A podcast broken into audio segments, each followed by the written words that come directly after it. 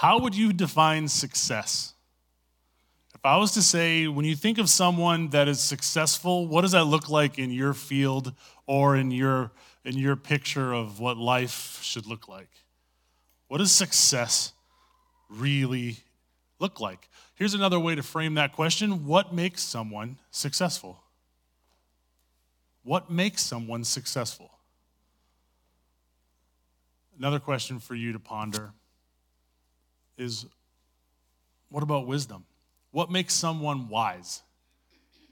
Do you know someone in your life where you're like, hey, if I need someone, they're a go to person for like questions. They're like a thesaurus of ideas and dictionary and encyclopedia all together into one like human form. Who do you go to when you're seeking wisdom? Last question to ponder.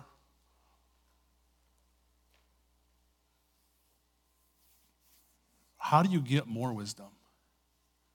How do you get wiser? How do you get smarter? We're in a book of Proverbs. We're in a series going through Proverbs. And as Sam invited me to speak um, on a certain week, um, it, it, it just so worked out that at the same time, I just felt an inspiration to like, I think, I think God wants me to teach on this portion of Proverbs in chapter 30. And I shared it with Sam, and Sam's like, this is, this is cool. Yes, let's go. Let's do it, you know? And so we are, uh, we're going to talk about wisdom. It's going to be kind of like a nature lesson um, because that's kind of where the book of Proverbs kind of we find ourselves. Here's the thing about success and wisdom and getting more wisdom. Thankfully, the value in God's kingdom is not the same value system that the world has when it comes to success.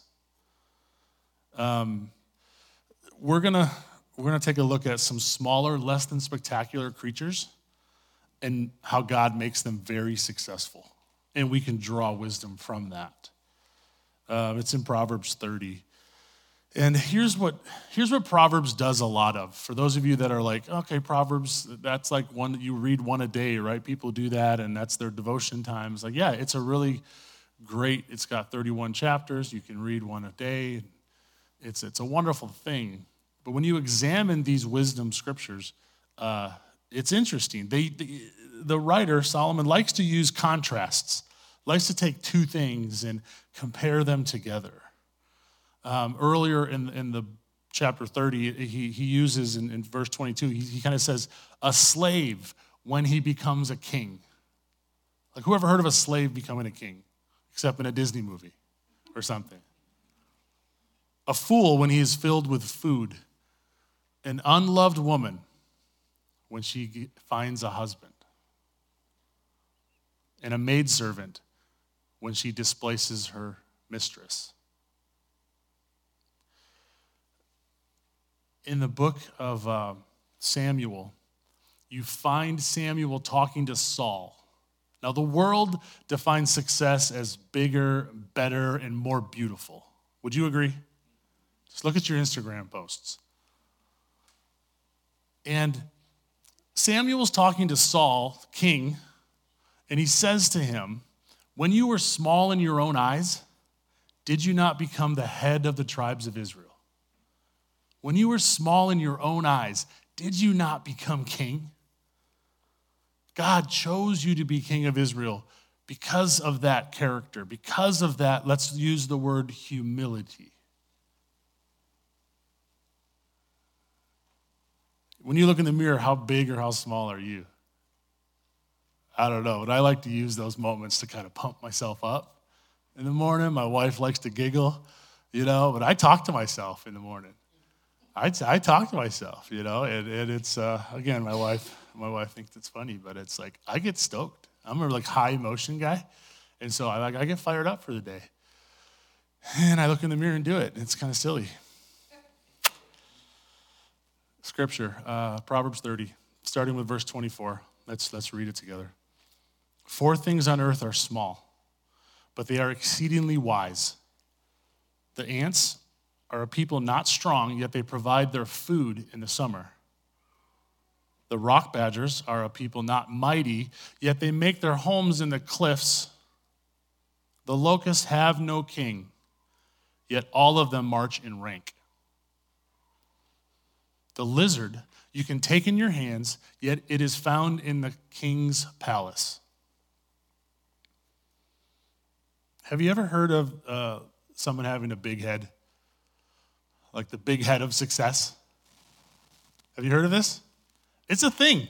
Like it's literally a thing. It's not just uh, a phrase, it's real. Most successful people have literally a large noggin. Now, I'm not talking about egos or swelled up pride. Extra large noggins on their shoulders. That's what I'm talking about. Studies have shown that business leaders, politicians, celebrities have at least slightly larger than average heads on their shoulders. Tall and, and big seem to be seen as better, don't they? Most company presidents are over six feet tall. Most models are taller than average, too. Most sports teams are looking for size and strength. This value of being bigger and better and more beautiful, it even leaks into the church. I spent about 12, 14, 13 years as a youth pastor.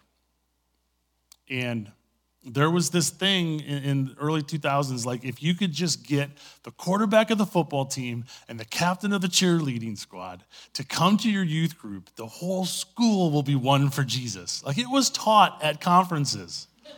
How dumb is that? Like it was an idea and it was good well meaning but it was really judging people by size and success and beauty and not looking at their heart you know, scripture says God looks at the heart. The world looks at those other things. So it can leak into the church even. So let's take a look at these small creatures and what we can glean from them in a little like Discovery Channel lesson today. Number one, wise people invest a lot of energy in preparation, and they make decisions with the future in mind. Decisions today about tomorrow's future. The Bible puts a high value on preparation. Luke 12:35 calls us to be dressed and ready for service. 2 Timothy 2:21 tells us, "Be prepared to do any good work." Be prepared. First Peter, there's a couple times Peter mentions, he challenges us to prepare your minds for action. Be ready. And then in 3:15, 1 Peter 3:15, he says, "Always be prepared to share your faith, to share Jesus with others." Think about Bible characters who had to prepare.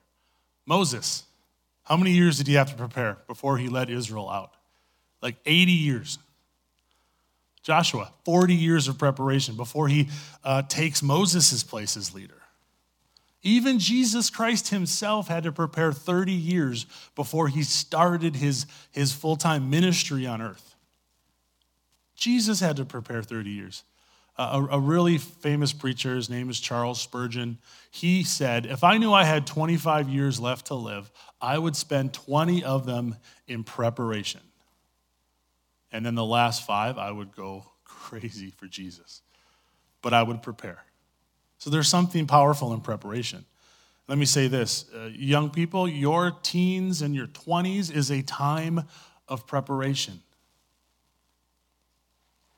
And here's the other side of that life is full of seasons.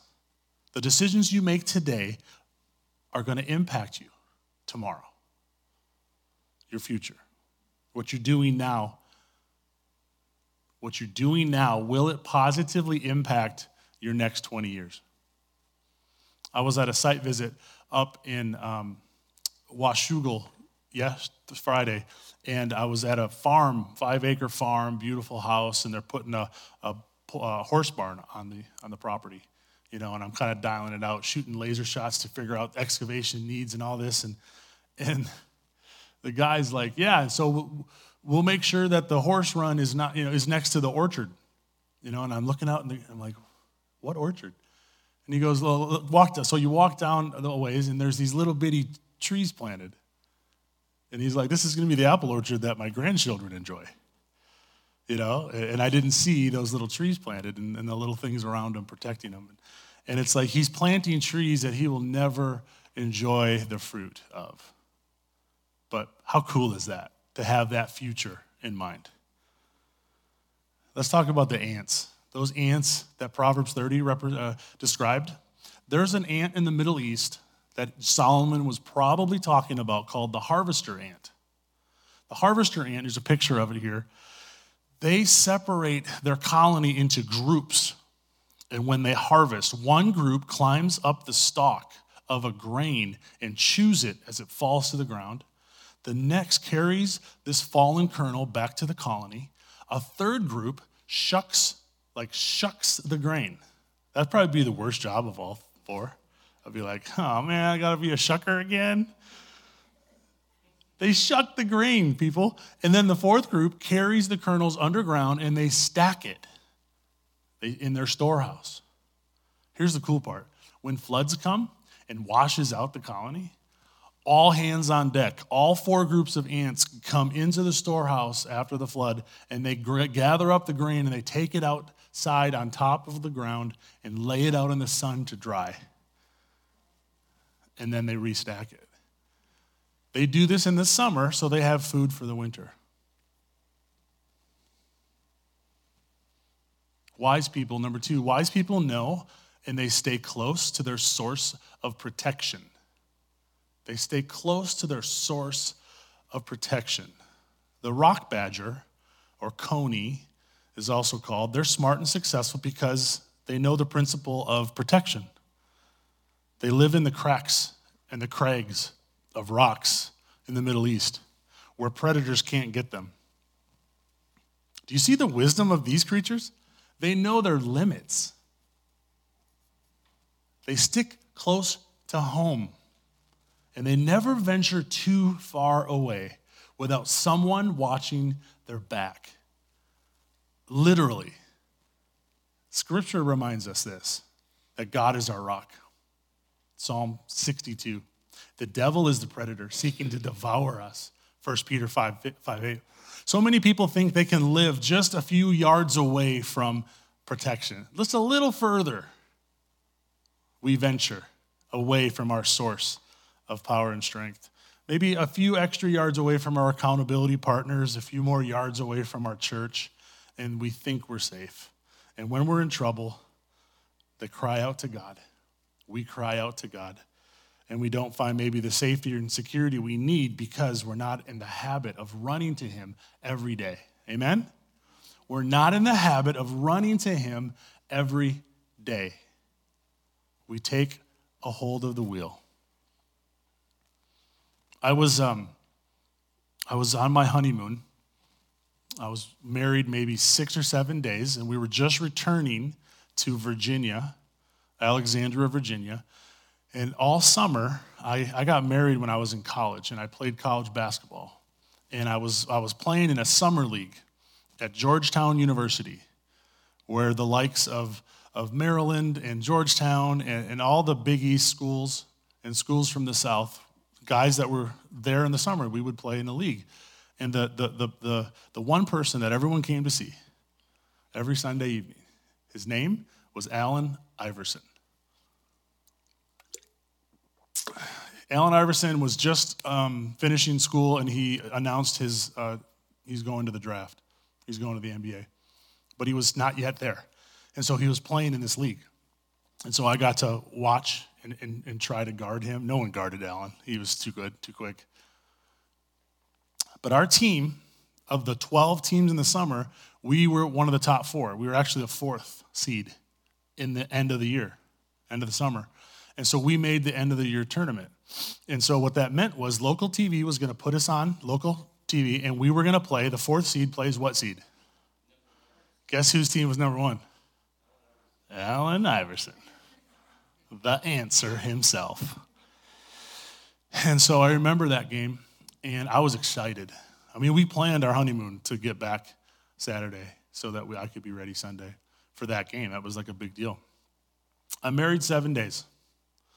My wife wakes up Sunday morning and says, Jason, I don't think you should go and play the game tonight. I just don't have a good feeling.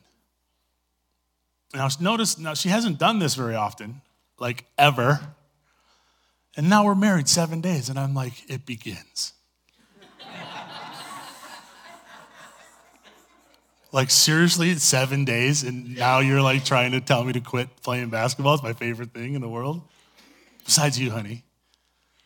And I'm like, I explain, like, honey, like I, I, spent all summer working hard. Our team made it. It's on. It's like I don't. I can't miss this. I could guard Allen Iverson. Like, how cool would that be? I might be able to like score on Allen. You know, I'm just like going on. She's like, okay, okay, I hear you, but I don't think you should play. And I'm like, baby, I hear you, but I'm playing. After church, which was her father's church, and Pastor Paul, Paul, he's my dad, right? We dropped the in law. He's a great man. After church, we come home for, for some lunch. Her mom comes up to me. Hey, Jason, I just got this weird feeling that you shouldn't play tonight at the Georgetown League. And I'm thinking, Angela, you got your mom on in on this? Like, how dirty is that? And so I convinced Carol that she's not hearing from the Lord and that I was correct and that I was going to be protected. And I even said, let's pray for my protection. She goes, I'll pray for you, but I don't think you're supposed to go. And they've never done this before. So this is uncharacteristic. And so they pray for me, and I'm like, let's go. Evangela gets, you know, we get in the car, we go. It's kind of a family deal because it's kind of a fun thing we get to do. And, and so our game's going on. First half goes on good. I, I made some buckets. I didn't really get to guard Allen, but uh, I did well. And I was excited because I was like in the game and doing well. Halftime happens. I remember looking at halftime. I look up at, you know, my wife, and I'm like, I'm good. You know? Second half starts, and I remember it like yesterday. I'm at the top of the key, and a shot goes up, and I'm getting ready to get back on defense. My job was to try to cut off the first pass so they wouldn't start a fast break. And so I'm in my position, and the ball starts bouncing out towards the corner, and no one's on that side of the court. And I, I, I was a hustle guy, right? I wasn't going to dunk on you. I wasn't going to be faster than you, but I was going to out, hustle you if I could. And I go diving for this ball. And one of the guys on his team, it was Jerome Williams. Jerome Williams played about eight, ten years in the NBA. His nickname was Junkyard Dog. He was 6'9, 4% body fat, and just a Hulk. His arms were bigger than his skinny legs. It was weird, but he was just huge. Well, I took Junkyard Dog on and I lost. You see, I dove for the ball. I played football in high school, and I kind of dove like it was a fumble. And so I kind of like dove into him so I could grab the ball. And I'm on the floor, grabbing the ball. My momentum's carrying me as Junkyard Dog falls on my head, and my two front teeth go into the hardwood floor, and they snapped. Snapped off. It would have been better if they just would have pulled out, but no, they decided to snap halfway up my mouth. And so now I have the ball. I have no idea that this happened. All I know is my face, I can't feel it. And I call timeout to the ref. And the ref sees me, goes to call timeout, and looks back at me, and his whistle just drops from his mouth. And I'm thinking, that's weird. Blood was coming down. They stopped the game. They waved my wife down. My wife says, at the moment it happened, She's like, I knew it. and that is not what you want to hear as a new husband. I told you, you know? And so she lovingly didn't say that um, to me. But I'm just thinking, and the whole time I'm not thinking about what she said or what her mom said. I'm just thinking, can I still play? Like, bandage my whole head and give me one eye. I'm not coming out. And they're like, you got to go to the hospital. Like, this isn't good. I had lacerations on my face, and it was just not good. So I go to the hospital. We lose the game by how many points? Three. You know what my specialty was? Three point shooter. I'm like, why, God? So after we get back from the, the hospital, and my double root canal was scheduled for the next morning, I remember putting my head to the pillow and Angela, do you remember that conversation? And she said, God put me in your life to protect you but you got to be the one to listen. Oh, that was a great lesson. Sometimes you got to learn the hard way. Number three, wise people are into team participation. They know the importance of community. especially when times get tough. Wise people are into participation. Scripture in Proverbs 27 in verse chapter 30, the locusts now. Small people do big things by working together. That's the lesson of the, the locust. Here's kind of an interesting thing. The Bible calls believers to swarm, to advance together in rank like an army. Uh, there's a sense of buzz in any Christian community when this is happening, and it's usually preceded by prayer it's usually preceded by just God's presence and seeking his presence. If you're new here today, we don't always just stop in the middle of worship and pray for people. That is a response to God's presence. That's what that was. That somebody sensed God's presence and more than one person because we had we had kind of a spoken word here today of like God speaking to us through another person. And that stuff happens because God is with us. Now, we have to be careful about getting really slack on our commitment to each other. Like, COVID really did a, a number on churches and their uh, willingness and ability to, to, like stay together and be the church and, and be in communion with each other. Now, there's basically two kinds of insects there are loners and there's colonists. The loners are like spiders, which you rarely see more than one. Thank you, me too. The colonists are like bees and ants, they're always in groups, okay? But locusts are both. You see, in times of plenty, when there's plenty of food sources around, locusts can be found individually, just a few or one. But when there's a famine, they know the power of swarming together locusts get very active. When that happens, they become a force of nature, as powerful as a volcano or a hurricane. They cannot be stopped. The largest swarm of locusts on record swept Africa in the early 1900s. Listen to this it was one mile wide, 100 feet thick, 50 miles long. Let me say that again, just to wrap your mind around this. A mile wide, 100 feet thick, 50 miles long. Ex- experts estimated it had 10 billion insects in it, which means if you could kill 1 million a minute, if you could kill a million a minute, it would take you all week to get them all. Yikes. Um, the swarm ate everything in sight, landing on trees with such mass they broke off limbs just by their weight. But another force of nature ended the locust swarm. It was a, a heavy, severe winds from a storm swept them out to sea. But even then, it said that they flew for 60 straight hours before dropping exhausted onto the water. Crazy, huh? Okay, number four wise people, we are bold and we are persistent when we're like the lizard here in Proverbs 30. Lizards can be captured easily by hand, yet somehow they get past the guards to the king's palace. I want to ask you this What are your spiritual goals? Do you have goals? Uh, you might have financial goals, you might have educational goals, you might have career, job goals.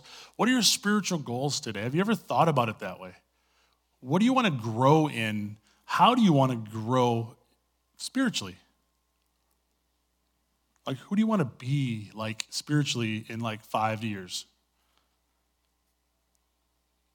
And I think it begins by persistently pursuing God, figuring out how to grow and getting around others who are further down the road or further up the mountain than you are and trying to become wise and become spiritually mature. God wants us to pursue Him and pursue spiritual goals. I shared it earlier, Jeremiah 29 13. You will seek me and you will find me when you seek me with how much of your strength? How much of your heart? You got to do it with all. Romans 2 7, Apostle Paul says, To those who by persistence in doing good work, in doing good, seek glory, honor, and immortality, he will give eternal life. For those who by persistence in doing good seek glory, honor, and immortality. he will give eternal life. Galatians 6 9. Let us not become weary in doing good, for at the proper time we will reap a harvest if we do not give up.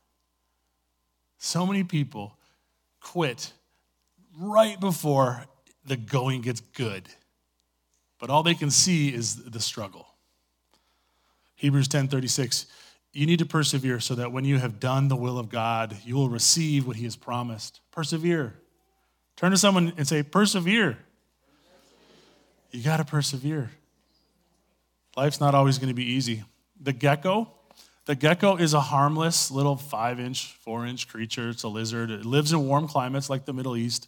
They're easily caught, but they're built for climbing into places that you don't want them. You see, their feet have a few significant, interesting mechanisms. They have these claws, which, unlike a cat's, are always extended.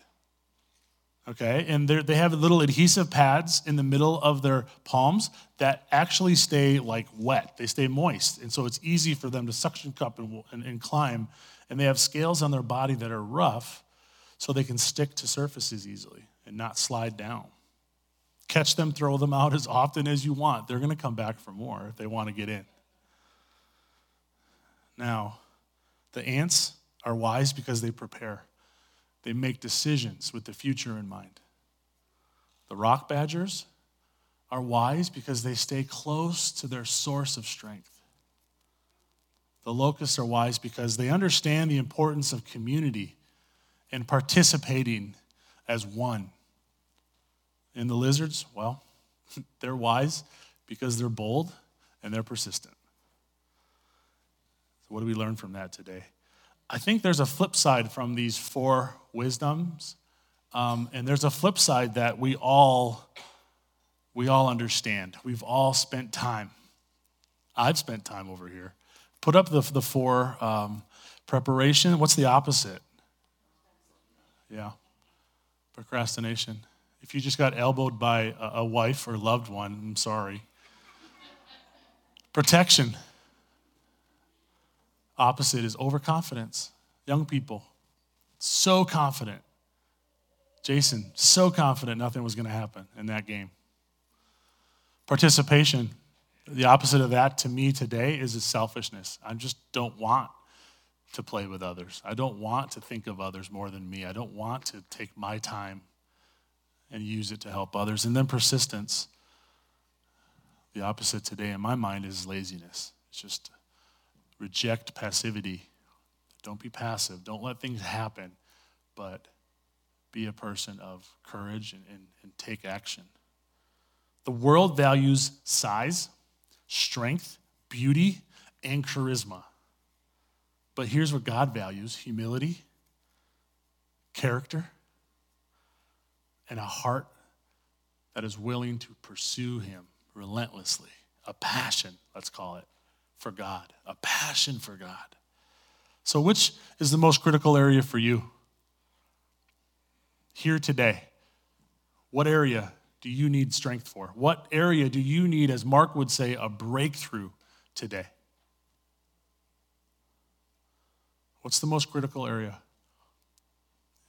And my next question is what are you going to do about it? What are you going to do? Let's be men and women of action and be willing to take that next step, whatever that step looks like to you.